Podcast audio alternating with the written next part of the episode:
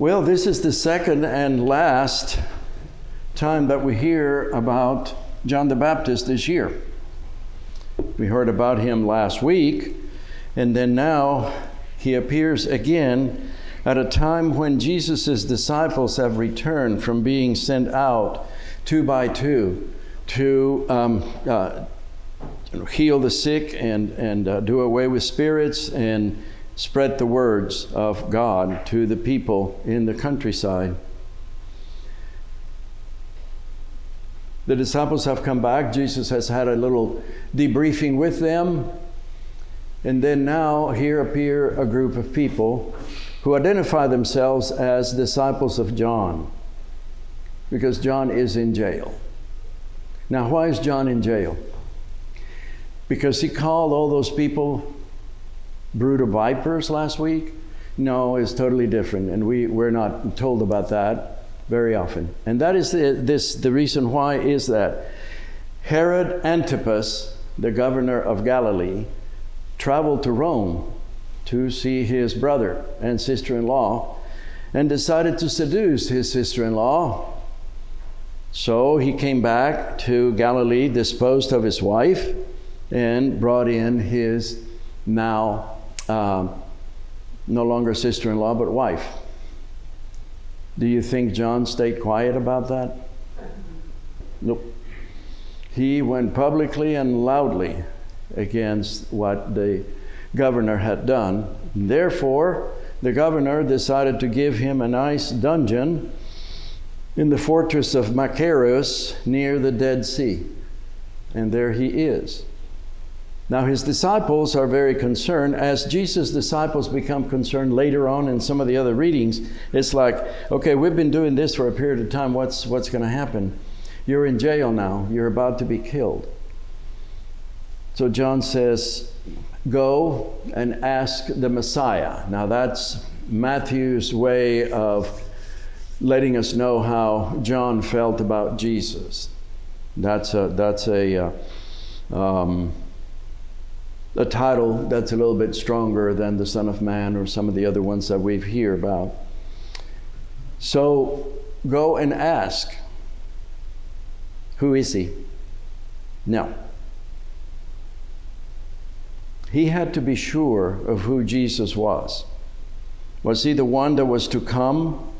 That was a term that was used for the Messiah, the one who is to come. Or would we reestablish the Davidic kingdom without you? Do we need to wait for another one? Now, needing to be sure what Jesus was doing, who he was before he dies, this may be a kind of an impatient question. So John sends his disciples to Jesus with the question Are you the one who is to come, or shall we wait for another one? When Jesus does not act the way that John expects him to ask, act, there is a question in John's mind.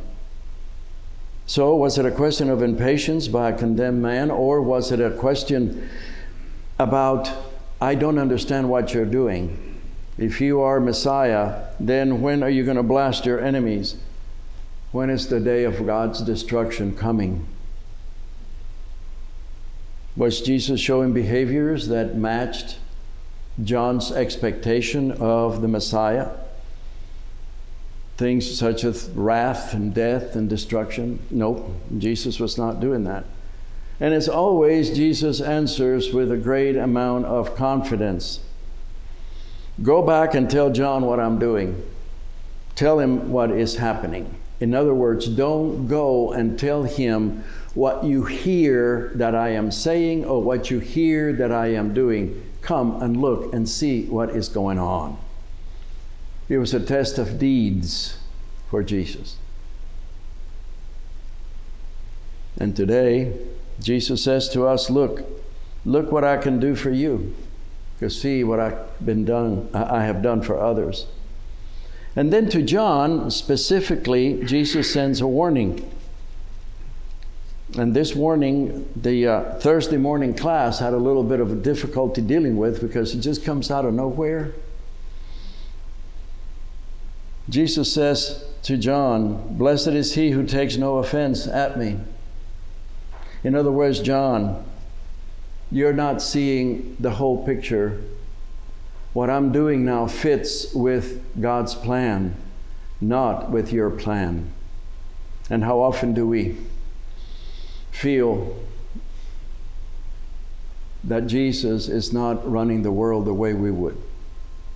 I mean, you and I talked about that. If he only sat down with us and we told him what he needed to do, the world would be much better.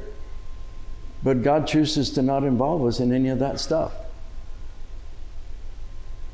So Jesus says, John, I'm not doing the things you expect me to do.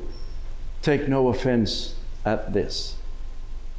Because, John, you only have one half of the truth.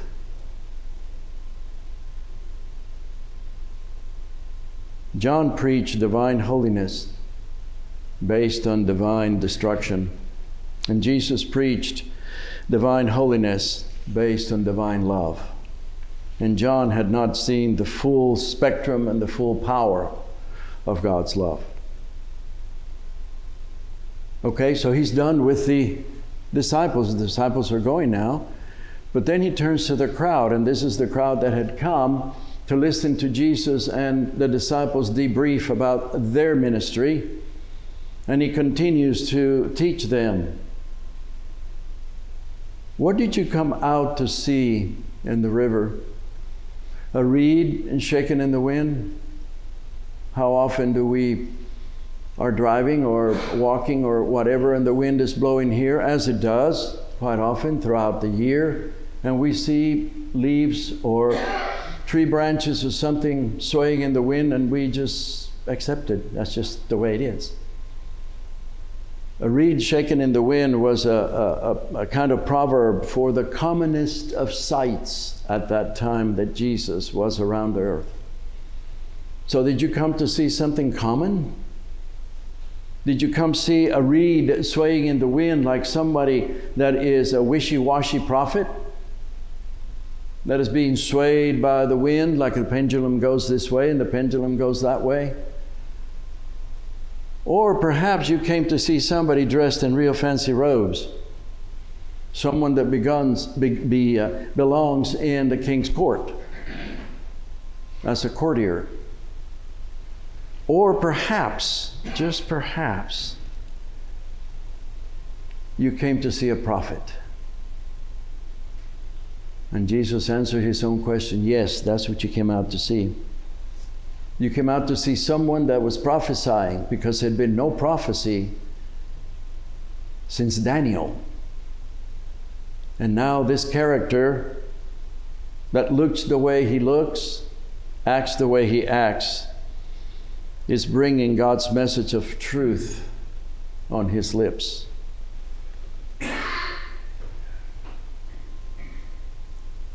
And John will not hold back. John had the courage to deliver the message no matter what. That's why he's in jail. And on top of that, John was nothing more, nothing less than God's herald. He brought the good news. He had the task of uh, pointing people to a greatness that he would never see. That's what I call the half truth that John had. John never saw Jesus on the cross. John never saw Jesus forgive the people who were killing him out of his love. John never came across the unimaginable power of God's love.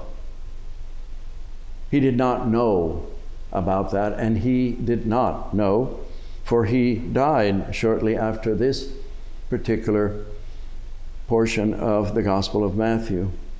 But you and I are different. You and I are different. You thought you were going to get away with it, no? No, no, no, no, no, no. You and I are different. Because we have heard about the power of God's love, we have read about the power of God's love, and sometime during our lives, we either have or will experience the power of God's love. You and I have the rest of the story. And because of that, our responsibilities rise. If you know the rest of the story, who's hearing it from you? For whom are you being God's herald? You can't keep it inside. It is not a secret. You may try to keep it a secret, but somebody is going to look at you one day and say, I don't know what it is about you, but I want some of that. And what they're asking about is they see God in you. And it is the time to speak. God needed John, he needed his signpost back then, and he needs him now. And that's where you and I come in. We are his signpost because we know the rest of the story, like I said. And we have been ordained by our baptism to do that. To maintain contact and community with each other, to hear the Word of God, to study the Word of God, and then to go ahead and use it to change the world. Nothing more and nothing less. In the name of the Father, Son, and Holy Spirit. Amen. Amen.